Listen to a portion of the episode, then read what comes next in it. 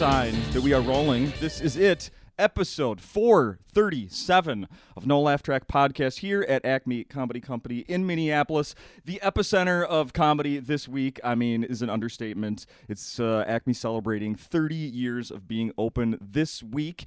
So why not talk to someone who isn't a stand up comedian? That's how you know you've run out of guests. It took 437 episodes, and there's no more comics. It's like, I don't just get a guy. Just get a guy. Let him talk. So we asked everyone that's going to participate this week. Everyone turned me down. No, uh, we tried. We decided to go a different route, and I believe this is the first person known mostly as a writer and author that I've talked to on the podcast. I haven't even said your name yet. Patrick Strait is here with me at Acme talking about comedy, talking about, we're going to talk about a book that you wrote that I have read and am a fan of. And uh, yeah, we're going to talk about Acme's 30th because I know that uh, you've done quite a bit of research about that. Yeah. And I've been a s- tiny part of uh, nine years of Acme, I guess. Started this podcast in 2012, so I got a little attachment to it as well. You've seen you've seen plenty. I'm sure you've got enough stories to fill out uh, fill out your own podcast here. So Yeah, I could. And then the 537th, that's when we're gonna switch roles, and I'll do you. So. uh, that's a deal. There That sounds go. perfect. Those I uh, milestones.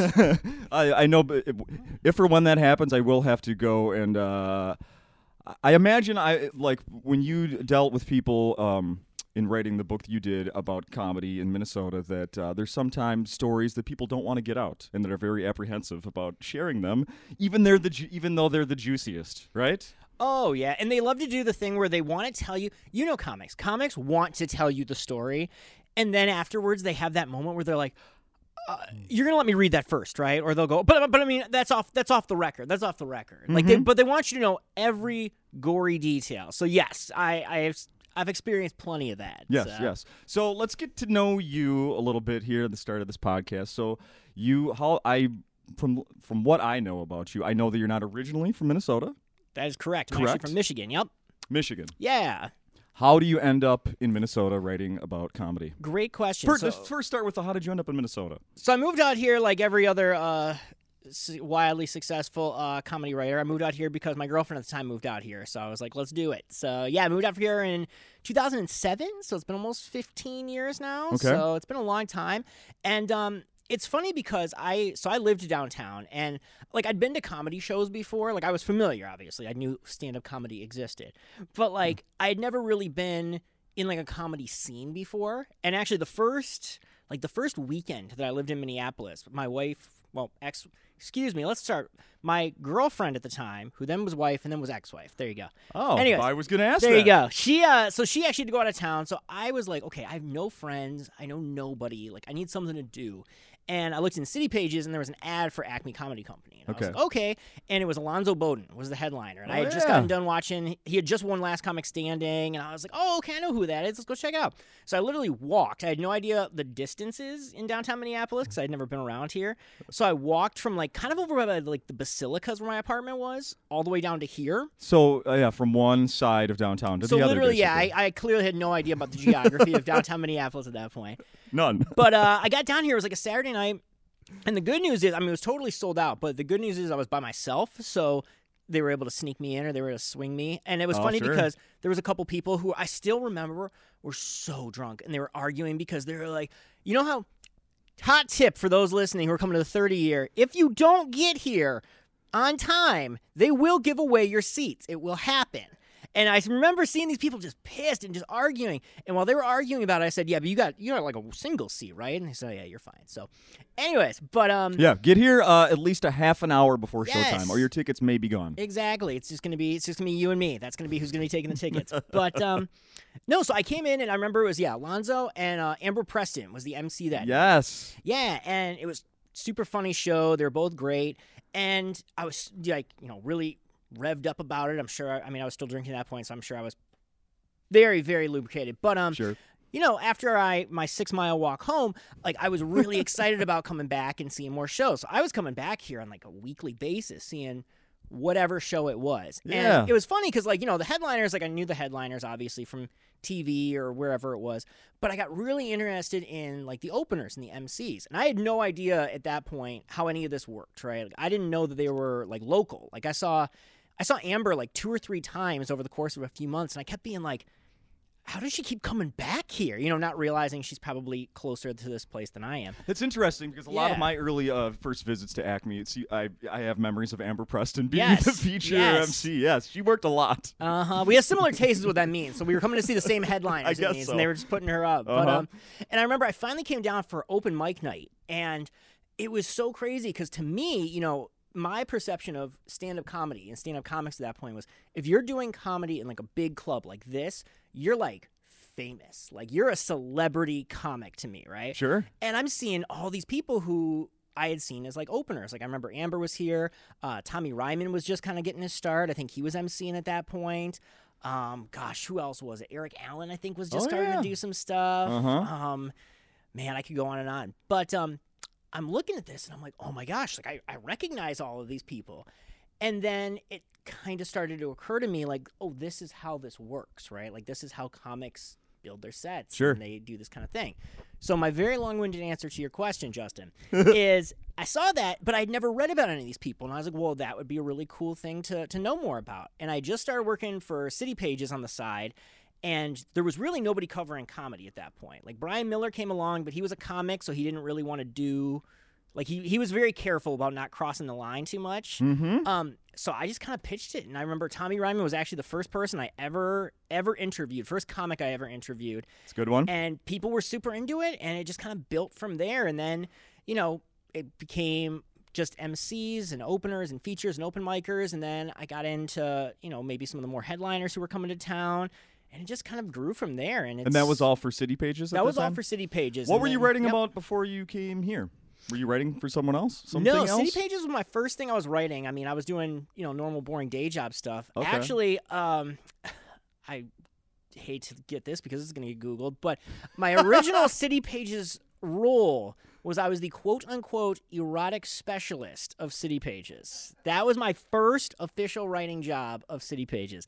I I pitched the idea of doing this super like tongue in cheek um erotic specialist, but like, you know, sex expert. And you know, it was all super over the top, super insane. Like I remember one night I went and worked like a an overnight shift at Sex World, um, and I wrote all about what that was like. But I mean, I did it very much like of the attitude of like this guy who has way too much confidence. Which I was 25 at the time, so I probably did Probably have way too much confidence. but even more so than that. So like I did that. I went out to fun fact. Did you know there's a nudist campground out in uh oh gosh where is it now? Starts with a B. Uh, it'll come back to me here in a second. But, well, um, I uh, maybe only because I worked in morning radio for a long time, and you end up hearing about yeah, things like that. that's how you know about it. Yeah, That's how you know about it. And then it. you end up getting on the phone with those people, and then they end up sending pictures Mhm, that they weren't mhm. supposed to take, and you, you, your interest in ever like, like peering in on one of those things goes to zero. Oh yeah, let me tell you, they sent City Pages sent myself and a photographer out to the campground For real? Oh yeah, because they were gonna do the um, like it was like the they were setting a world record for the world's largest skinny dipping, and so it's just he and I out there for the day, and it was like if you've ever been to like a campground, right? Like a uh, what is it like KOA? Sure. It's the nudist campground is the exact same as the KOA, except everybody's naked. Yeah. Like I mean, the clientele, it's all it's all my dad, man. It's all it's all your parents hanging out, just Donald ducking it, man. Just t-shirt, no pants, just living life to the fullest. It is not the it is not the '80s uh, party movie that you would hope it is. No, Uh, no, no, it's no, not. Uh-uh. no. So wow, that's a a dark turn. But yes, that's how I got started doing writing with City Pages. Yeah, you didn't, you didn't, you didn't want to stick with that. You know, I did it for like I probably did a lot of those for about a year, year and a half. Honestly, I think everybody just kind of got burned out. There's there's only so much sexy things you can talk about in Minneapolis. Um, there's just just you know, I think I peaked. I hit them all. You sure, know, there's every strip club, every sex shop. I and- did. I hosted uh, amateur night. I hosted an amateur night over at uh, what was it? I don't know if it's there anymore. It was Sinners, the strip club that was attached to Sex World. Oh yeah. Uh huh. Yep. I hosted an a, amateur night there. I let's see what else did we do. Um, my gosh, I feel like I just did. What was that overnight like? At you said Sex World. You- Yes. Okay. First thing, insane. That's the short answer. Um, longer answer is it's surprisingly busy. Yeah. And you get like, you know, the like, you know, you get couples and like Mhm. young kids and stuff like that. It was like a like Thursday night or something. And then you also get the guys though who like it's like your dad, right? Like everybody went to bed. I keep saying everybody's your dad now, but it's like What do you know about everybody's my dad? I, he hangs out with me a lot apparently. But um it's like a lot of like guys who it's like I don't know the family went to bed and they said they had to run out real quick and they're using like the boots and stuff. Interesting. Yeah, it was wild. Interesting. And, yeah, um, mm-hmm. what would my excuse be? I uh, mi- milk. They're out everywhere. Exactly, Uh, exactly. I had to go to Minneapolis to get milk. and I don't know, and I can't. I mean, this is like you know, 2008 ish. So I mean, we all have phones at that point, but maybe it's not like maybe people don't have the same streaming. I don't know. That's a different conversation for a different day. But I remember the craziest thing I saw when I was there, and it was just sheer pure luck. Was we're sitting there and we see this couple, me and the guy working. I still remember this. We saw this couple go into the bathroom, and he just kind of rolls his eyes and he goes, "I know what I know what this is. Yep. Like, I'll take care of it." And so he's gonna go in there and break it up. It was not what he thought it was.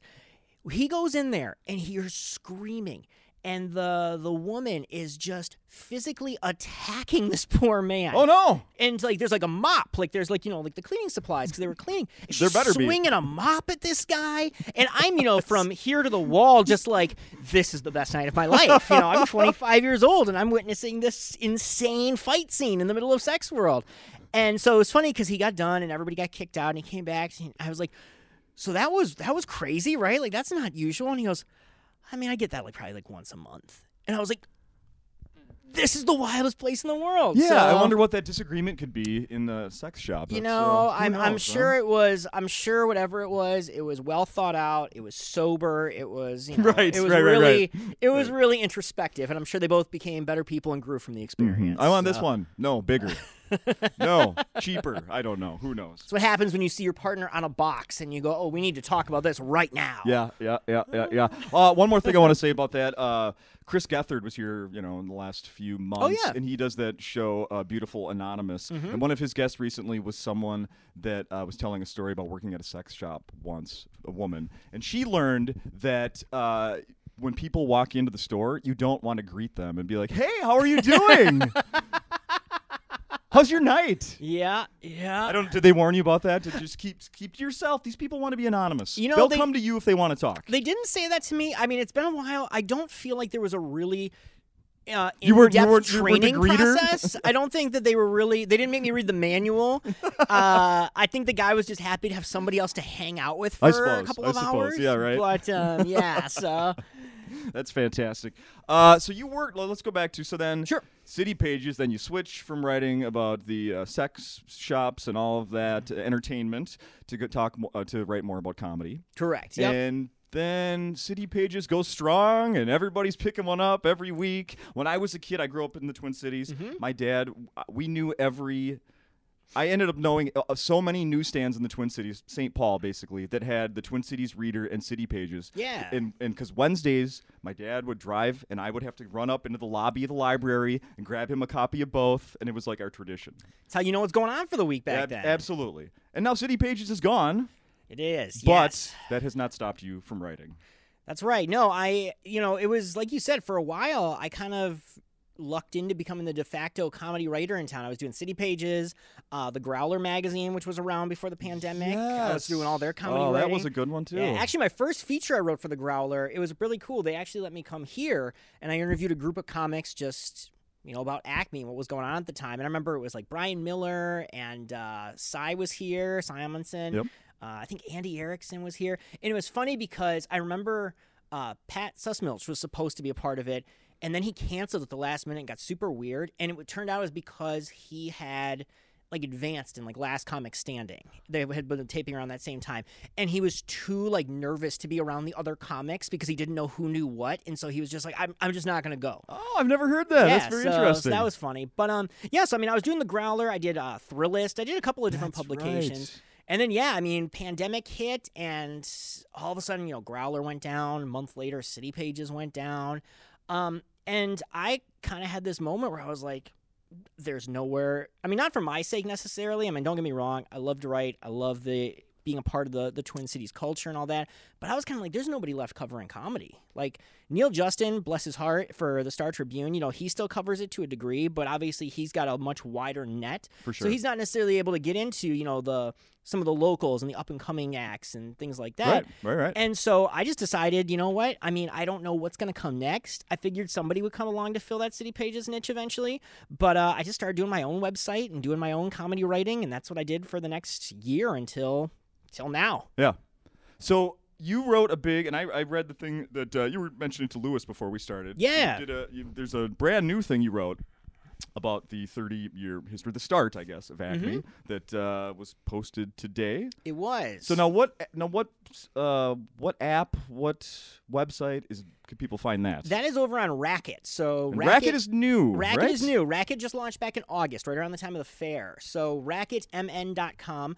Uh, it was a group of the the last editors from City Pages came together after that whole nonsense happened, and they decided to launch a reader funded alt publication in the Twin Cities, and it's awesome. It's very much the same spirit as City Pages. Yeah. Very locally focused. Um, but what's cool about those guys is they are, you know, they're still providing the same arts, culture, events type coverage, but they're getting more in depth with stuff. So yeah, so what they let me do is because originally I had said, hey, I want to write about Acme's 30 year anniversary, and they actually first were like, everybody's gonna be writing about it. We know it's gonna be a ton of really good comedians, and like we'll cover that, but like there's not like a, a feature here necessarily beyond like, hey, come see a lot of good comedians. Yeah. And my attitude was, okay, but what if we went back in time and you know beyond the comics, which you know. I encourage everybody to read every piece and watch every interview and listen to every interview that comes out this week of all the comics. But I was like, what if we go talk to the people who are here before Acme was Acme, you know, before it was the big deal it is. And that's what that feature is all about, exactly. Yes, you have pulled out names that I've like only just kind of heard in passing, or even not at all. And I, you know, one of my favorite parts of my life, honestly, is coming here after the po- podcast. I love the podcast; it's a highlight of my week. But to have the talks with Louis afterwards in the office or out front of Yeah. his building, and to get his uh, his stories are just uh, uh, amazing. And when your book came out, he was so much like, "Did you read the book? Did you read the book?" He wanted, he was like, like wanted me to read that and then follow up with the questions that I had to him, and I did, and it was so interesting and so much fun. So thank you for doing that and helping me uh, learn more about Louis and Acme and.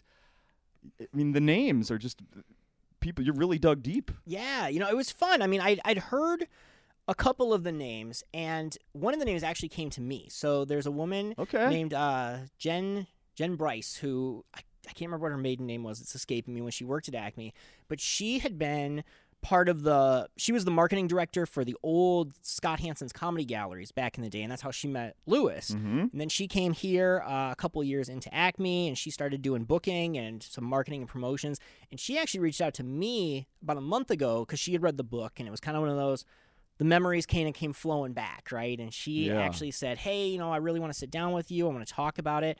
Um, but her original reason for reaching out to me was because there's something in that book about Louis that she was very upset about, and she wanted to make sure that she set the record straight about. And that was actually the real reason that she reached out to me. Okay. What if we just left it there and I didn't tell anybody what that was? Yeah. How bad would that be? Uh huh. So- So, So here's what it is. So I'm going to tell you. So without, you know, this is my my commercial for my own book, but you know, there's a there's a really in depth look in the book. Funny thing about Minnesota, available now, um, about the kind of Louis's arrival into to the Twin Cities and how he got started in comedy and the the falling out he had with Scott Hansen, who was really the comedy kingpin of the Twin Cities back in the 80s and early 90s even. And so I had asked, you know, I asked for both guys. Scott was still with us at the time, so I'd asked Scott and I asked Louis. I said, "Okay, what happened?"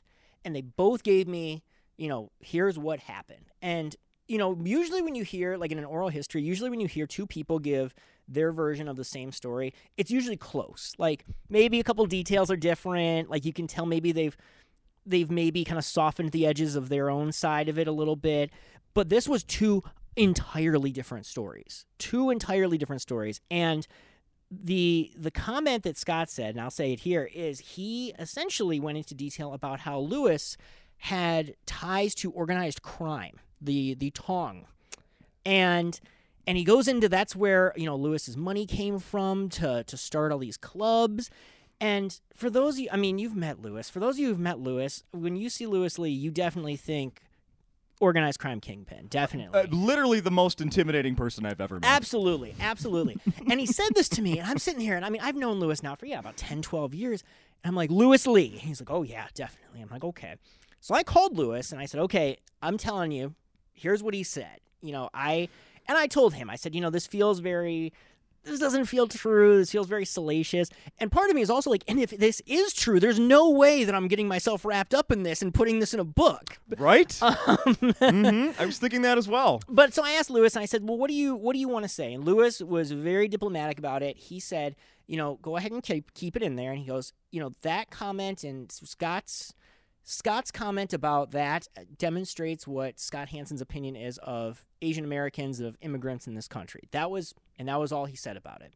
So to go back to Jen, Jen had read that piece and she was super upset because she was here. Like she saw it. She was a part of it all. So she knew, no, she knew there was no backhanded, you know, uh, organized crime, anything. Like she knew how hard Louis had worked, how his family had supported the clubs, how he had managed to, you know, kind of scrape together the money, and she was really upset to see that that was that that was out there. That Yeah. was even part of the conversation, and apparently that had been part of the conversation for many many years. Apparently that's a story that Scott had been putting out there for quite some time, and she actually had originally just wanted to sit down to make sure that I knew no that wasn't it. Like that did not happen. And and then we got to talking and that kind of you know obviously got us to a place where we started talking more about the club and the history and her time here and started bringing up like you said more old names. And it's it was just really fascinating hearing about like the early days of acme and how you know how close it came to actually never even happening in the first place I will say that uh, that this uh, mafia or whatever the heck uh, conspiracy thing, I guarantee that was the thing that Louis wanted me to read so badly. And I had never, I knew Scott for a long, like when I had yeah. the when I had the morning radio job, he. Uh, he was around a lot, Yeah. you know. I mean, he that was when he was still, you know, running a ton of shows around town. Like the, you know, comedy galleries were gone, but he was still doing those one night things, like in conference rooms at hotels Mm-hmm, around town. You wrote about uh, in the book about the 25 year reunion. Those the good, Yeah, what are they with, called? uh, the, the original guys. yeah the original five guys. the original five Louis guys. and uh, alex cole and those guys They Yep. did shows at the out in Bloomington. I went to I went to a show, Oh, one of those shows that week, and uh, it, it's just it's so cool. Like, but so I knew Scott from his uh, you know comedy coming into the morning show I worked, and I did well before I knew Louis. And those stories of those two, I I didn't know any of that stuff. Any of that stuff. I mean, I knew that they had crossed paths, and there was clearly when Scott's name would come up when I've been here at Acme over the years, like there's like, oh, there's some bad blood Sure. there for some reason, but I never followed up or really had any idea why. Wow. Yeah Wow. Yeah. And you know, it's funny. I mean, I'll say this too. I mean, I want to make sure that, you know, Scott Hansen was always great to me. Like I won't say anything negative from that aspect. He was super kind, he was super generous as Mhm. far as helping me with the book. So I have Sure. nothing bad to say about him in that respect. Um, you know, the stories speak for themselves, obviously. If you get the book again, available right now from Yes. the Historical Society Press. Um, actually, but the person I wanted to give a, a kind of hat tip to that I, I never really got to say anything was actually J. Elvis Weinstein. Because what a lot of people don't know is, you know, J. Elvis was the one behind the the Acme documentary years ago, the Oh, I Need yeah. You to Kill. And, you know, he obviously went to, to Asia with Louis and Pete Lee and Chad and Tom Segura. But what they don't know is he filmed another documentary. And that documentary was just the story of Louis, Lee, Louis, yep. essentially. And, you know, it was funny because I had interviewed uh, J. Elvis for the book and we talked. And he told me, he goes, This exists. Like, I have this. And he goes, I'm not going to give it to you. You know, it's up, it's Louis's call if he wants you to know. So when I called Louis, I said, Hey, you know, here's what I'm doing. I'd really like to talk. Obviously, you know, I've known Louis for a while. So he, he had that trust in me. So he said, Yeah, I'll give it to you. And he sent it over. And it's funny because, and I probably, probably have to buy J. Elvis a couple drinks or dinner or something this week. But you know, it's funny because he looked read the book and he goes, "It feels like it was a like written novelization of of my documentary." So he was like, "It's it's kind of wild to to actually see it now in the public." So whether or not the actual documentary will ever see the light of day beyond the handful of people who've seen it or I not. I don't know. But um, no, I mean the the the story and you know Louis's side of it really came from from a lot of J. Elvis Weinstein's work. So I owe him a ton for that. That's so cool. Yeah. That's so cool. And I will forever be indebted to him because no one notices it but me. But at the very beginning of that documentary, No Laugh Track podcast gets mentioned because Robert Baril is up on stage and he says something like, Oh, and Acme. It's like an That's announcement they do. And he's. I like, do Oh, and Acme has their own podcast, No Laugh Track. So this podcast will forever be uh, in that documentary. And I Look was- at that. See, you got plugged, and I stole all of J. Elvis Weinstein's work. That's how we're. that's how we're connected to the man forever. So. That's right. You know what? You and I actually have another thing that's sort of in common in that Brian Miller, you said, was doing uh, some comedy writing. Yeah. And Oh, yeah. then you kind of took over because of maybe you know in like maybe not having a comic do that job. Yeah. Right. Well, the, there was an original Acme podcast that they recorded a few Really? episodes of that Brian Miller was the host. I did not know that. yes. Huh. And then there was a talk, and they didn't want. They, they looked at it as a conflict of interest, and Yep. they didn't want a comedian to host it. Sure. And then one of the managers that used to work here back then, Josh, he and I had a pretty good relationship. Yeah. And then he came to me and he was like, hey, this is what's going on. Would you want to do it? I'm like, yeah. Very cool. Yes. So we both sort of took a job that Brian was doing temporarily. And now, 437 episodes later, this is what you're stuck with. You're stuck with me talking about sex shops and bathroom fights. So, so thank you, Brian Miller. hey, uh, the, the sex shop stories are always good. So I, um, if you have another one, please throw that out. Um, so let's see. We should. Um, I normally when I have a guest that has a book, I bring it along and ask them to sign it. We can't do that because I bought the ebook. Oh, okay. So I've only read it on my phone. I'll sign your phone Would- for you. After will you please sign the cover of my Uh-huh. the iPhone? No, it's fine. Well, I will bring you a copy. I will get you a physical Oh. copy. Oh, I will wasn't- sign it. well, I got all great. that.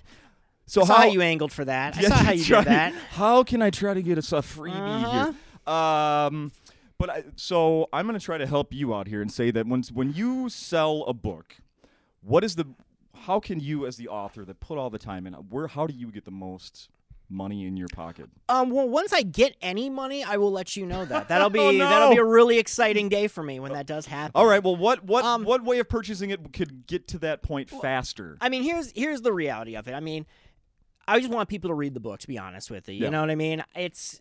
I mean, if people want to buy it from, I would honestly, I want to support local stores, obviously. So you know, most of the local bookstores in Minneapolis, St. Paul have the book. So I would say, you know, support a local shop, go there. At the same time, if you want to support Big Daddy Bezos, get it on Amazon. That's fine with me. Uh, Historical Society has it. Um, like you said, you know, the ebooks, that's all great. I mean, I I think I think I make money off of all of those. I genuinely have no idea at this point, but Okay. uh, you know, I guess we'll find out. But no, honestly, for me, like, and this is such a, a cornball, like, man, I love to just do what I do for the people. But like, it was just so cool to get the opportunity to be involved in comedy history. Like, how many people, like, yeah. all the things you love, right? Like. Everything I feel like the story's always been told before. Like nobody gets to write a history book in 2021. Like that doesn't happen. Like That's a good point. somebody's gonna get stuck doing like the history of COVID, but like that's just gonna be sad. I don't know, but like, Yeah. you know what I mean? Like seriously, it's gonna be like OnlyFans and COVID. That's the only two things left to write about that nobody's written about. Right. But um, like it was just so cool because like you know, there's this huge. In-depth, you know, incredible history of stand-up comedy in Minnesota, and the fact that nobody ever written that book, and I had the opportunity to, like, I really feel do feel really grateful to have the chance to do it and to be a little part of that comedy history. so. And I mean, let's face it, it you, the timing. I mean, Scott passed away not that long ago. I mean, you were able to get his story before he couldn't give it anymore. It's true. Yeah, you know, he he passed away back in September, and uh, no, I mean, I was really, like we said, I mean, all like take away the the organized crime stories and things. I mean, it was good because he he really was a huge part of the Twin Cities comedy scene. I mean, he he played a huge part in its history, and yeah, I mean, I'm I feel really, you know.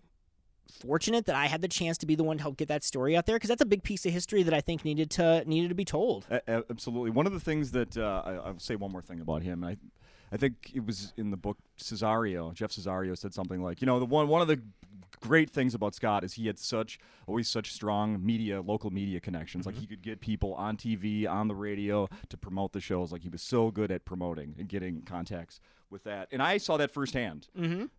All the time. I mean, I- don't know how he ever got my email back 20 years ago, but oh my God, not, I, I don't have that account anymore. Yeah. It closed, so I can't get to him. But I was I was hoping to bring some of these. Uh-huh. you ju- they were so many, and so he was very good at that. He would come in to the morning show, and you know, he'd show up at 8:30 in the morning with a hot plate and sausages. And he would be cooking out in the hallway for everybody on the radio show. You know, office people are like, "What? What is that? What? Right. Nobody cooks in here. What's going on?" But yeah, there's Scott Hansen Uh-huh. flipping sausages. So Oh yeah, I mean he was. I will give him this, and actually one quick segue into more Acme stuff. I mean Scott was. I mean, from a promotional standpoint, he was very much ahead of his time. I mean, he had all sorts of unique. I'll say gimmicks, but like you know, he the, even the ads. I'm sure you saw the press releases and stuff would be very tongue in cheek, very you know wordplay. Some of them were probably pretty cringy, but it got your attention. Yeah. And it's funny because for you know, as I was going through the book and I'm looking at these ads, I'm laughing because you know it feels very like 80s and very like ha ha like you know and I'm like man I can't imagine like an Acme ever doing something like that. Until I talked to Jen Bryce. Let me tell you I saw so many early ads of Acme Comedy Company. If anybody ever tries to tell you that Acme was above gimmicks, they are lying to your face. I love it. Okay? I love it so much. Did you know this club did a show one time called Guns and Hoses, which was a cop comic and a firefighter comic? And that was how they promoted it Guns and Hoses live at Acme. Um, so, yes, do not let anybody tell you that Acme was above gimmicks back in the day. I love that so much. uh, you saw, I think, the poster for the five-year reunion, right? There was a, the 30 is this week, and there was the five-year reunion. I looked, so I have it right here on my phone. I'm looking at it, and some of the, and the names on there. Uh, Kermit Apio, who's someone who was invited to uh, perform uh, this year, couldn't make it. Uh, a guy named Jack Mayberry. Did you look at the names on this thing? I looked at him. I knew some of them. I didn't know all of them. I don't know Jack Mayberry. I looked him up. He's a guy that did the Tonight Show like five, six times. Really? Yeah. Kind of a kind of a cornball uh, comic, but uh, I, and I don't think he's around anymore. Elliot Max, who do you know anything about El- Elliot Max? I know the name. I don't really know a lot about him. So uh, comedian Joe Larson, who comes here Mhm. Yeah. annually, that's that's his father. oh, no kidding. Yeah, Okay. and I encourage people to go back to oh my goodness, like the first year I, we did this podcast, there was Elliot and Joe were the guests, and we talk about a story about uh, boy, I hope I have this right, Dave Mordal and Nick Swardson. Sure. Back in the day, they basically tricked this guy into thinking he was the uh, Elliot Max, that he was the star of a parade, and they they they all like they put a float to they built a float and and pulled it around downtown Minneapolis with with this guy, thinking that he was like being honored for something, Sure. and it was all just a joke to goof Oh, on him. gee. yeah, but I'd heard that story from Dave Mordal, and then like, uh, and like, like this is unbelievable. Yeah. And then I'm, and then Joe and Elliot Max come on the podcast, and out of nowhere, the story starts starts coming up. I'm like, wait a minute, are you you you're the guy? That's you? So how did he my eventually mind was find out that he that he wasn't the the guest of honor in this parade? Oh, how did that end? I will say that he, uh, I I think it ended, and it affected him so negatively he didn't finish his week at the club. Ooh. Okay. Yeah. Well, Yeah. well, you know. Mhm. I guess they really rained on his parade. Am I right? Come on. Uh, the two more names on that thing: Dana Gould. Who, Mm-hmm. uh, if you're not a Dana Gould fan, I don't, I don't think you know comedy. And then a uh, Maria Falzone, who I had never heard of. I looked her up. She died a couple years ago. Oh yeah, I believe it. Yeah. Sad, sad, sad. But along those lines, I want to talk about no. Uh, I've been thinking back to all the guests I've had on this podcast since I started, Mm-hmm. and you know, there's been some like one that I think is in the back room right now, Tim Slagle, that I've had Mm-hmm. on. I don't know, 15 times? Wow. 16 times probably. Because we do like two a year. He has Yeah. this week, and then he also does Crash and Burn. Yep. So yeah. we talk normally twice a year. Uh, I've had some that I've just had once and would love to have on again. I've had some that like have been my comedy idols, like meeting Jimmy Pardo years ago after I'd come Mm-hmm. To see him for years. I'm just like, he stayed up. He stayed past. Uh, I think twice we did this. He Mm-hmm. was come. He would come to town and just do you know, like maybe Friday, Saturday. So Mm-hmm. there's no chance to do a podcast earlier in the week Sure. he agreed to stick around after the late show and record. That's when we did hour long Oh, that's podcasts. cool. That's So, really cool. Yeah, Jimmy Pardo and I were sitting here, you know, up past one in the morning one time doing Wow. podcasts. Yes, That's he very didn't need to do that. No, That- that's at all. awesome. And he's absolutely one of my favorites. Um, I wanted to share uh, since we're talking about the history that Yeah. I used to come and see Jim Gaffigan here. Oh yeah. You know, before yeah. he was, it was the you know like he was perfecting the Hot Pockets era Mhm, of his uh, of his shows, and you know the place was packed, and I I, I don't think. Maybe it's because the early days, and I, I had never really experienced it, but I can't. Since then, I don't think I've ever felt the whole crowd being so into a show than Jim Uh-huh. Gaffigan. I mean, just the the roar of the laughter and everyone. Like, there's not one person that was not just loving it. Oh yeah. He was so great. That would be really cool. Yeah, it's kind of crazy when you think about. I mean, obviously, I know Acme's brought in, you know, names that were major names that you wouldn't see other places, but to see those people who were like right on the cusp, like you said, like I remember I saw Anthony Jeselnik here right Mhm. before he kind of became, you know, theater comic. Amy Schumer, I remember seeing here. Mhm. Uh, I mean, Hannibal Buress, I saw here a couple of times, and he was coming up. So it's really crazy because like these comics now, yeah, you're not going to see them in any place that's you know under a couple thousand people. But Right. oh yeah, like it, this was this was the go-to place to see him, which is why, you know, it's it's kind of crazy. And I mean, again, I've been coming here for you know. 15 years, not the full 30. But just to think of that roster of people who've come through here is incredible. Yeah. It's it's just wild. Uh-huh. So, yeah. And so many Daniel of them are going to Tosh be before he was Yes. doing Tosh.0. I used to see him here. Doug Benson was a week was Yep. a annual show here, and uh, he was he's always been one of my favorites. Um, God, there's so many. Maria Bamford I've Mhm, seen here several mhm. times. Swardson Yep. before he was. I mean, he was like doing stuff, but not the Nick that he became. Uh, so cool to see him. I grew up, you know, like I grew up in St. Paul. We have mutual friends. I didn't know Oh, him yeah. growing up. Like my first introduction to Nick was uh, a guy I went to college with. Was like, yeah, uh, dude, I went to high school with at Central is in a Barq's root beer commercial. I was like, huh? and that was it. And then years later, it was like, Yeah. remember the Barq's root beer kid? Yeah, that's Nick. He's on Comedy Central. Uh huh. Crazy. Oh man, you want to know what the funniest thing is? Do you want to know the most? Well, and this is so early on. I don't think I've ever told her this. The most starstruck I was early on was when I met Mary Mack. And now I've known, you know, I know Mary for so long now. But I remember I did the contest here. That's another story we'll get into. But I did the contest here the first year I lived here in 2007, and I think she was the maybe she was the feature at that point. But I remember I was talking to her and I was just like, "Oh my gosh, like I can't believe I'm meeting you and I'm such a big fan and this and this and this." And I I pray that she doesn't remember that. I don't think she does, or at least she's never brought it up to me again. But um, like you said, I mean, it was just one of those things where up until that point, I had never seen these these comics who you could see other places, whether it was TV shows or commercials or whatever, like all the time until I came to Minnesota and started seeing them at Acme. Yes. So I do know.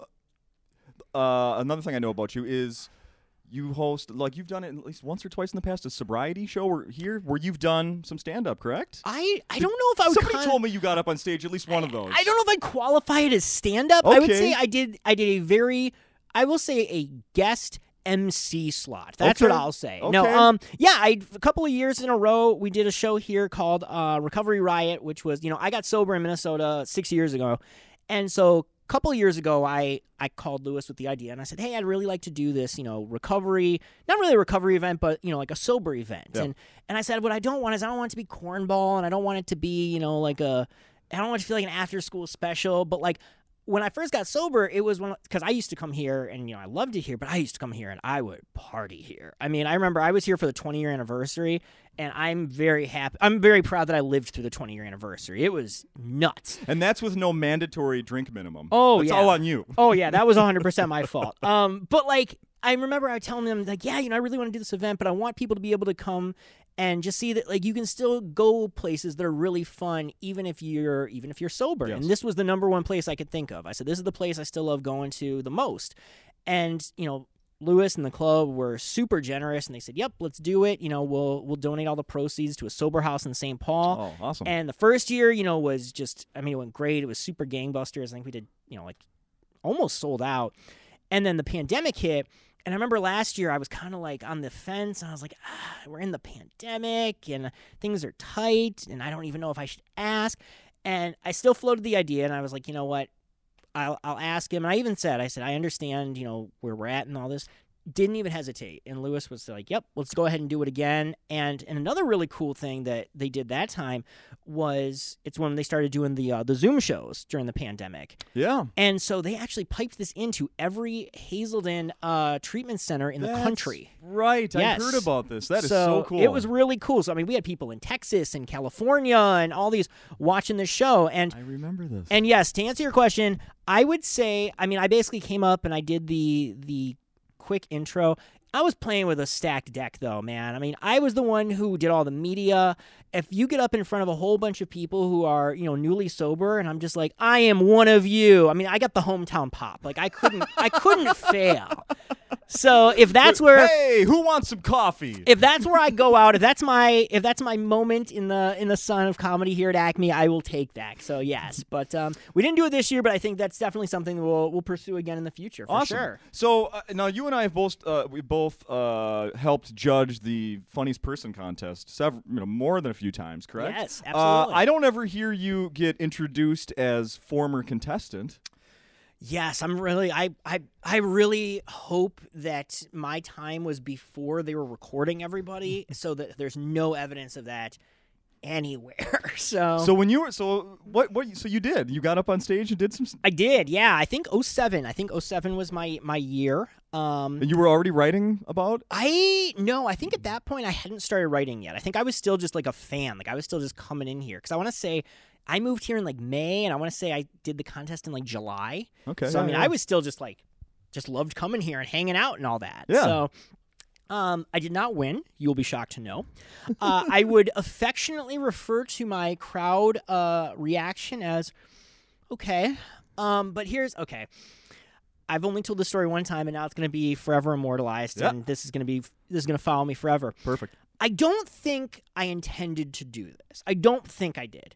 But as I remember it, so my favorite, you know, my favorite comic of all time is Chris Rock. I love Chris Rock. And I think if you were to go back and find a recording that said, I feel like it eerily would have sounded heavily borrowed from Chris Rock, um, uh, Bigger and Blacker. Which let me tell you, when you look at me, Justin, you think Bigger and Blacker. So I you mean, and I could uh, loan each other SPF 50s if Yes, we're in yeah. So I'm sure that the audience was completely on board with it, but uh, it was funny because like I think I you know I did my my three minutes and I think I thought I was really good and really original, and then I remember watching that special again and being like, oh, I kind of did that joke. That's that's the bit I kind of did. I mean, a little different, but I kind of did that. So so if I would have won, you know, me and Chris Rock would have comedy beef, but apparently it was just not meant to be. So there you go. it was mine first. Bullshit. you got to pay for your kids. That was mine. oh, that's hilarious. Wow. So you you I mean a lot of people, you know, when I I mean that's a obviously something that's come up uh, many many times on the podcast here is you know people's first time Mm-hmm. and if they have a recording of it or any of the pa- like the notes from then you didn't you don't have any of that there's No, no there's no tape that you set out like the cassette play record No, the nothing like button. that. Nothing like that. No, I mean I gosh, I mean I'll be honest with you, I don't remember all the details, but I remember it was like I think I think I had a buddy in town and it was like my buddy, my girlfriend and I just like came down and I think I had literally signed up like the day before and it was one of those like they had somebody cancel so I slid in. sure Um, but no, nothing like that. And and it's funny because you know, and I, I've said this before. You know, I think when you and you've probably heard this when a lot of comics talk about their first time on stage, right? It doesn't matter how they did. If they got one laugh, they will be like, "I was addicted. Like that was it. Like I knew Oh, this yeah, is what I heard that. had to do." I didn't have that. Like I didn't feel it. It was fun. I liked it. Obviously, you know, I love comedy, but like I got done with it and I was kind of like, that was fine. Like I could I could do it again. Uh, I think I actually did like four or five open mic nights here maybe look at that back then, and then I just was kind of like, yeah, this isn't this isn't it for me. So fun story here. Sorry to interrupt your stories, but um, yeah this is one thing actually. Speaking of that open mic, so this is my last thing, and I promise I won't take over your interview anymore. no i love it So the last time I did open mic here, um, it was probably sometime in like 07 or 08, I can't remember. But um, I'm all you know, I'm all ready. I got my set together. I'm all excited, and I'm like, this is it. Like I am ready. I'm gonna kill tonight. Like these people are ready for the comic stylings of Patrick Strait, and. So I'm sitting there and I'm waiting for my turn, and you know how at Acme, if you if it's your first time, you put a little star next to your name and you can get up. well, I wasn't my first time, so I was like the first person after the first timers. Sure. And the person who went right before me was Andy Erickson. And it was her first time ever doing stand up. And in all of, I mean, I have seen, I don't know how many shows here, hundreds of shows here. I don't think I've ever seen anybody crush as hard as Andy Erickson crushed in that three minutes of her first time up here. Just leveled the room. And then it was like, and now Patrick Strait. And I think that was when I knew. I was like, you know what? Some people are born for this, and some people are born to write about the people who are born for this. I and, love it. Uh, that's Yeah. how me and Ac- that's how uh, me and Andy got to know each other, and that's how me and Acme found our places together. I love So- it. That's yeah, that's the experience headliners have sometimes when they get quote buried by the feature. Mhm, Yeah, mhm. I love it. Yeah, I don't think I would get, call myself the headliner per se in the situation. well, you know, But it was just next man up. Yes, it was just so wild to see like that level of natural talent too, because she was so good. And I mean, you've I'm sure I know you've interviewed Andy up Oh, here. yes. and Andy's Andy. Like she's not putting on a persona for you. She's Nope. not doing a character. That's Andy. Mm-hmm. And you could tell she was super nervous and all this, but I mean, it was just like, I mean, she got done, and if she wouldn't have kept doing comedy, like. It would have been a crime. I mean, the, Yeah. that entire room was like, we need to see her get back up there and do Yep. more. She's so, absolutely a natural. Yes. And I, I too have memories of her early on, her just silly goofiness on stage. I Mhm, mean, yeah, she mhm. s- completely stood out anytime I saw her. Oh, she stood yeah. out from everybody. Oh, yeah. And, and still does, obviously. So anyway, so if everybody is wishing they could be seeing more of my comedy, you blame Andy Erickson. Andy Erickson and Chris Rock. That's who my my comic beefs are with now, apparently. So I'm really racking them up here in this 30 minutes here. oh, I love that. Um, so let go back to the book. So it is it's available everywhere, and I know, and there's so much stuff in there uh, about you know you know Acme, and then uh, you know the uh, uh, all the Scott Hansen stuff, and the, the fall of kind of you know the the bust, the boom, the bust Mhm, mhm. comedy. Um, and I'm sure you have tons of stuff that didn't fit into that book.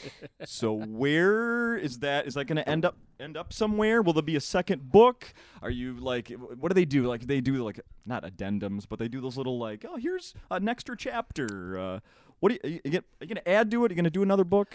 Uh, I mean, I think that that story I think is done. I think that that history and that kind of that blueprint of here's how we got to, like you said, that initial kind of that mid '90s kind of bust and maybe kind of recovery period. Like I feel like that part's done. Um, yeah, I mean, the next plan is to is to do the book about Acme. That's the next plan. I think that there's you know obviously there's 30 years worth of stories and all this and. And you know, just in writing the the story for Racket this week, it was incredible to me because obviously I mean, you've talked to 436 comics plus me, and you've heard all these stories. Like, there's so many great comic stories. The stories behind the scenes are just as, if not more, fascinating to me than some of the stuff that's happened on this stage before. So I think that was that's a story and that's a book that I think people would want to read, and I think that's a, a natural next step. So that's that's the plan. Good. I I can't wait to see that. Yes, that, that would be fantastic. So- Uh, yeah. I mean, there's a oh my goodness. I'm gonna just- get barred from the club after that book comes out, but that's okay. So Oh my god, there's just so many names. There's so many people you could talk to. Just endless. Yeah, and you know it's crazy. Uh, I mean, even when I was talking to you know Louis and Jen and uh, Becky Johnson, who used to do some booking here when I was doing this racket story, they were saying names. I didn't realize some of the crossover between characters in the book in those early days and Acme. Like for example, I didn't know that Bill Bauer and Alex Cole were you know they did quite a few. They were here. They were performers at Acme for a while, and Oh. I had no idea. Me neither. Um, but oh yeah, so I saw some of the old ads of you know Bill doing shows and Alex doing shows. I don't know. I don't believe. I mean, Louis I think was in California. Scott certainly would not have been playing here, and I don't think Gerbino would have been. But um, but uh, yeah, I mean those guys were here. You know, Louis had a great story about um Stephanie Hodge, who was one of the kind of originals. She from the comedy cabaret days back in the early '80s. yes. She had performed here, and I'm I'm gonna butcher this. Was Comedy Cabaret that had the silk jackets? Those cool silk jackets? That was actually that was the Dudley Riggs Club. That was Okay. the Minneapolis Comedy All Oh Stars. my yes. god. Hey man, that's how you knew you were official in the '80s. You guys all had matching silk jackets. Team jackets, comedy team Mm-hmm. jackets. Uh huh. You've never seen a tougher group of comedians than those four guys oh, their I love that picture. their Anyway, silk jackets. No, I was gonna say, but Louis actually told me a really interesting story about Stephanie Hodge one time after the book came out. He said she performed here, and I can't remember. I can't remember the circumstances, but the long and short of it is somehow Louis kind of got, or the club got robbed. The club got robbed. I don't know, somebody broke into the safe or something had happened during that week. And he was like, okay, well, you know, that's, this is bad news. But like, you know, Louis is very serious about he doesn't screw comedians. If you are here, you're going to get paid. Like, that's, he, you talk to anybody who's been here, they'll tell you that. Oh, yeah. So he said, we, we got to pay Stephanie because she's our performer of the week. And I'm not 100% sure, but, you know, he got the money together and they they went to pay her and she heard what happened. And she actually said you know what? Like keep the money.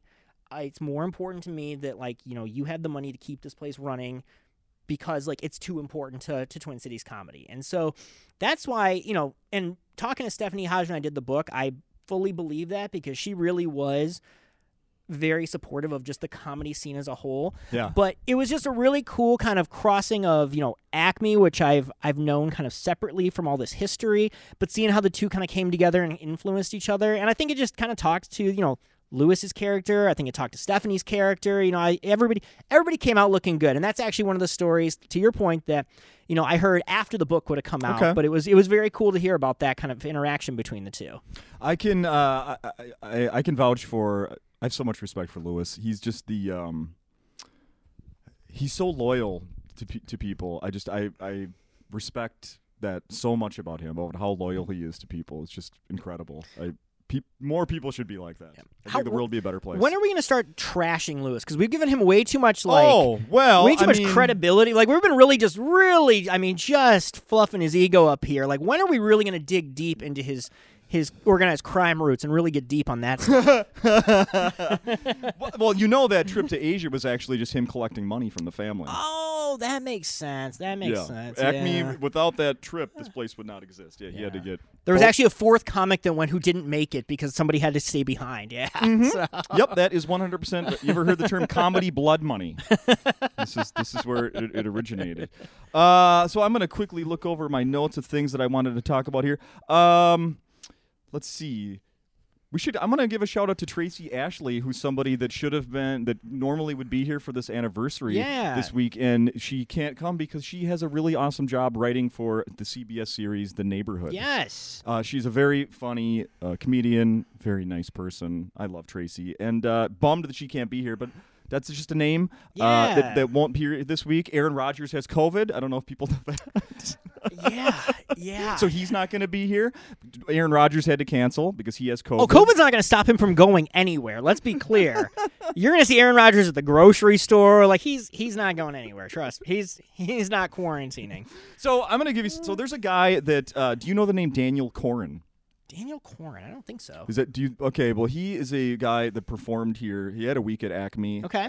in the time that I've been doing this podcast, I look him up and it's almost like he doesn't exist. Like I, I think I, I can't figure it out. Like How long ago was he here? five, five, four or five years Okay. ago. It's very strange. Do you know? Do you know that name, Brandon? Do you? Okay, man, I, I swear it was like I feel like was that was that a joke or something that he came and like just like.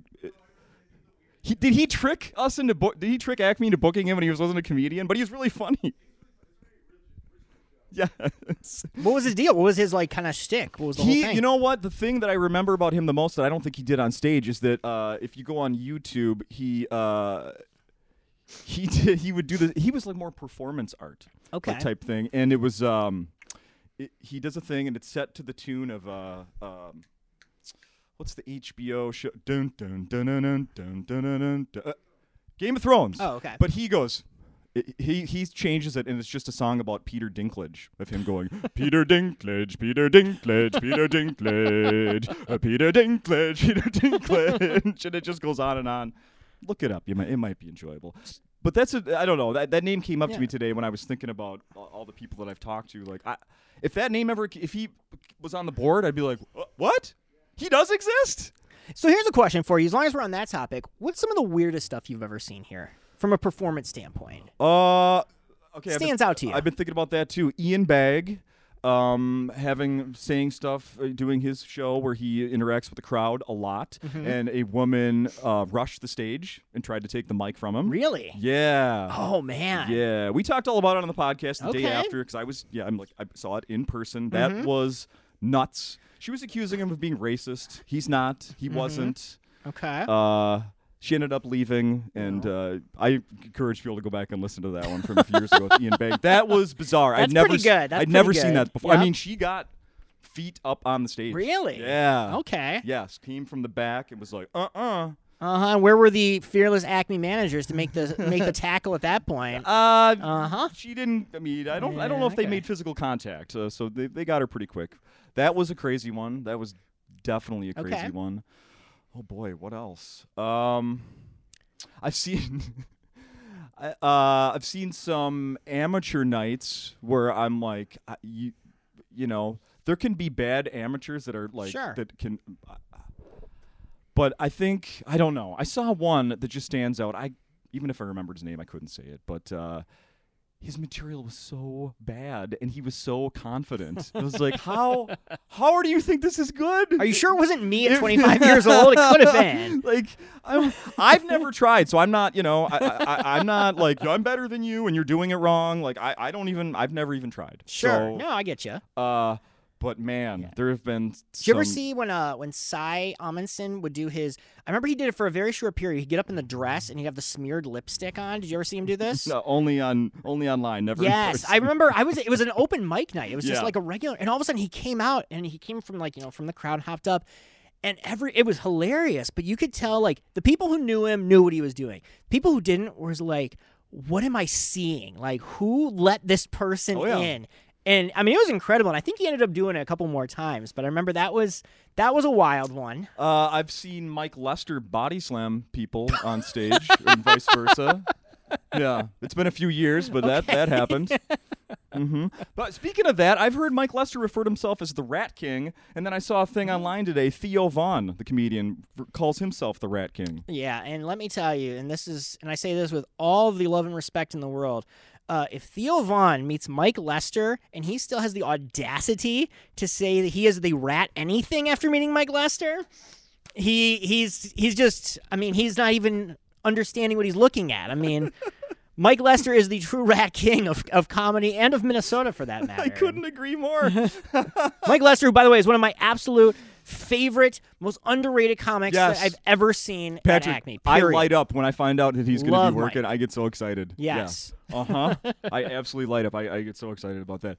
Um. All right. So is there anything? Let's see. So people got to find your book, uh, and then you have the still have a website that you're doing that we I think have mentioned mncomedy.com. Yes, mncomedy.com. That was the the website I started about a year ago now to yeah, I mean just to talk about, you know, comedy that maybe wouldn't be getting the the same mainstream press and you know like your your Star Tribunes, your Pioneer Press, you know, comics who are coming to this club, comics who are doing shows at other clubs in town, Yeah. breweries doing their own things. Yeah, people should who know it's not just up the run. thing. Yeah, You're covering absolutely. You know, I really try to get you know as much visibility on the scene as possible. Really, just kind of give people a little bit more exposure. And yeah, that's uh, that's still going strong.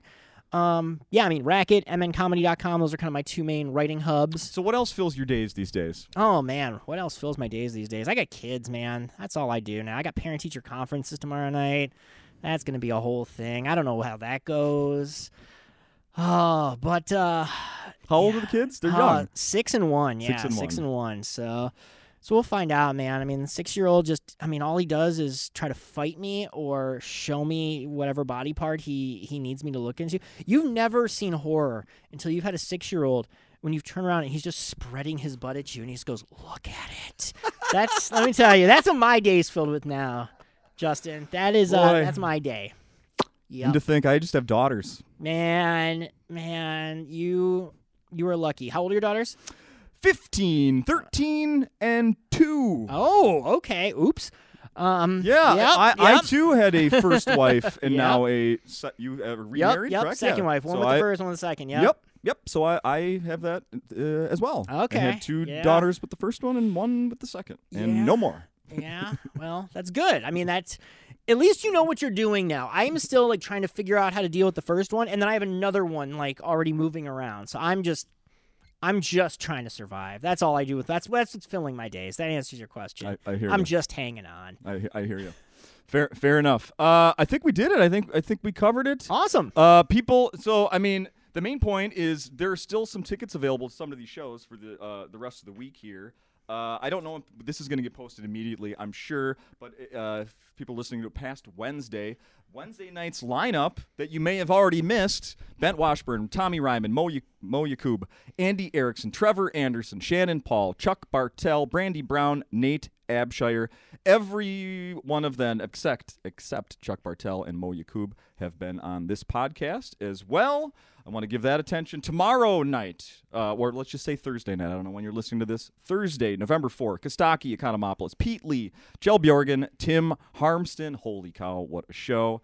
Friday, early show 7, Tim Slagle, Derek Hughes, Greg Coleman, David Huntsberger. Uh, they've all been on the podcast. Love all those guys. Friday at 9:30, someone I always keep saying this. Someone named Chad Daniels. I think people have heard of him. Ryan Stout, Dave Fulton, who f- is flying in from uh, England to be part of this. John DeBoer, uh, one of the most underrated uh, comedian everyone should know about. He's so crazy funny. Uh, and then Saturday, seven o'clock, Brian Miller original kind of host of this podcast and also filled in for me once there's one episode where i couldn't make it and we decided to have the show go on with him hosting and it's the one time so i'm a huge uh, mystery science theater fan Yeah. and uh, well, i know you got to talk to like joel hodgson and stuff right I didn't actually end up Oh, talking to Joel, but he is in the book. But I Yeah. did talk to some of the Mystery Science Theater 3000 crew. so i'm a, I'm a huge fan of them gotten Mm-hmm. to know josh over the years and whatnot the one time frank conniff has been on this podcast i wasn't here really? tv's frank Oh man. who i like have a poster of at home Oh, that's funny. I, I uh, never, I never got to meet him. So anyway, Saturday, uh, seven o'clock here at Acme. Brian Miller, Jackie Kashian, Jay Elvis Weinstein, and Erica Rhodes. And then if I go the other way on my phone here, the Late Show Saturday.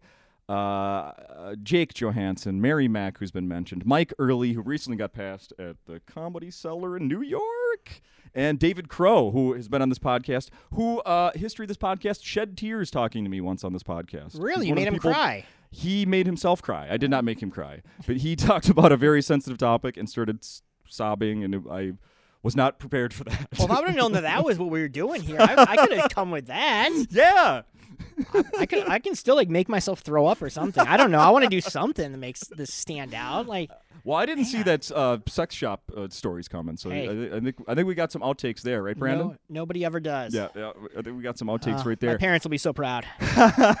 Will they listen? Oh, my parents don't even know that I do. My parents barely know I have a book. You know what I mean? Like, and it's so last thing. So it's funny because for the longest time, I feel like everybody's parents are the same in that. You, they kind of get what you do, especially if you're in comedy. They kind of get what you do, but they don't really. And I remember I was talking to Greg Coleman a couple of months ago, um, right around the time that his last album, Dad's Garage, came out. He has a new album out this week as well. Um, but I was talking Wait, to. that's real. He really does a number album. He's got another one. It's called Sex Receipts. It's out uh, this Friday. I couldn't tell if that was a joke or not. Yeah, yeah, it's coming out. Love it. Okay. Um, but I was talking to Greg, and I said, you know, I mean, you know, his dad's, you know, football Minnesota legend and all Yeah. this, and Greg's got all these cool things going on. You know, he's done work with. I don't know what I'm supposed to say and not say, but I know he's done like writing gigs and he's worked with big names like Wanda Sykes and people like that. And so I was like, Greg, like, do your like what do your parents say like when you have all this cool stuff going on? He's like, ah, they don't really get it. I tell them little stuff. Like if I'm like, oh, I'm doing stuff with Wanda Sykes, they're like, oh, that's cool. He's like, but they don't really get it. And it was in that moment that I realized it doesn't matter how big of a deal you are in your circle. Your parents are just kind of like, yeah, it's still just my kid doing whatever that thing they're doing is. Yep. So, so that's kind of my parents with uh with comedy. So they were gonna actually. It's funny. Right before the pandemic, they I got them tickets to uh to Louie Anderson because Louie Anderson helped me out a lot with the book. Obviously, he's a big part of it. yeah. And it was like this was gonna be my moment to be like a big shot for them because they were gonna like he was gonna come bring them backstage and hang out and all this stuff. And the show was like March 16th and like March 13th, everything shut down. Didn't So, happen. Never happened. Ah. So. So uh, once again, I continue to be a failure and add Louie to my list of growing beefs. So Louie Anderson. I've said this on the podcast. It's been years. He once because I got to know him pretty pretty well uh, when for the when I had the uh, radio gig. Sure. And one time he's like, "You know, Justin, I used to think you were a real prick." yeah. Yeah. what did I you, have that in my pocket. What did you do to make him think you were a real prick? I was quiet and I was a little starstruck. Okay. And I just was uh, more observant than talkative. I just kind of like you know, my job was in, I wasn't Yeah. the star of the show. I Yeah. was the ninth banana. So I just stayed quiet and I don't know, but yeah, I thought you were kind of a prick. You somehow got the nicest man in comedy in the history of comedy. I've kno- I've known Louie for a couple of years. We've talked numerous times. I've never heard him say a bad word, and you got him to call you a prick. Like that's that's actually really impressive. Like I don't even know how I did it. man, that is some that's some Hall of Fame prick behavior. So congratulations on that. Completely unintentional and not uh, not even real because I I've Wow. always been a huge fan. Well, I mean that's not what I heard, but you know that's fine. Um, well, this has been great. I think we should put a bow on this one. Um, I mean, we got to save stuff for the next time. Of course, Right? of course, yes. Right. For when you run out of guests again for about the 900th episode or whatever Uh, so yeah, it's tw- so in twenty twenty six. Yeah, that 30 sounds right. Five. You'll have the Acme book done by then. Oh, yeah. Yeah. Yeah. If if I mean obviously it's going to have to get run through all the proper organized crime circuits to make sure that it's uh, you know it's fine to to be put out in public. But yeah, it'll be out there. So. Perfect. Where can people follow you on uh, social media and stuff? Yeah, uh, I'm on, you know, like I said, website it's mncomedy.com. Um, if you want to follow my personal adventures, I don't know why anybody would want to do that. Um, just at Patrick Strait. That's S T R A I T, which is honestly, it's it's going to be a very big bummer for you. But um, no, I mean, I would say you know follow Minnesota Comedy, and that's actually the full Minnesota Comedy on Twitter. Uh, Instagram's MN Comedy, but yeah, come check it out, see what's happening in the state, and uh, you know, and also like I said, special shout out to my my friends over at Racket who are still keeping the keeping the the media alive as far as alt media and talking about the local comedy scene and everything else happening in town. Yep, it's needed. I'm glad that that's there for Definitely. us. And, and for you to have a gig, for sure. Definitely. Uh, and then final thing, obviously, come to these shows. Yes. If, there, there's one that I mentioned that uh, piques your interest, I there's gonna be a who's who hanging out at the bar. I mean, let's be honest. There's gonna be some probably be some after parties here. Maybe I would hang out. I would. I would if you're any at all and interested. If you're listening to this, you're interested. I would make a point to get here this weekend. If you come this week, you're going to have a story. You're going to have your own Acme story if you come to any of these shows. There's no way you're going to leave here without seeing something you're going to remember. Completely agree. I'll uh, maybe I'll have one to share next week uh, back on the podcast. Perfect. Thank you. Hey, thank you. Appreciate it. Thank you. Awesome. We're done.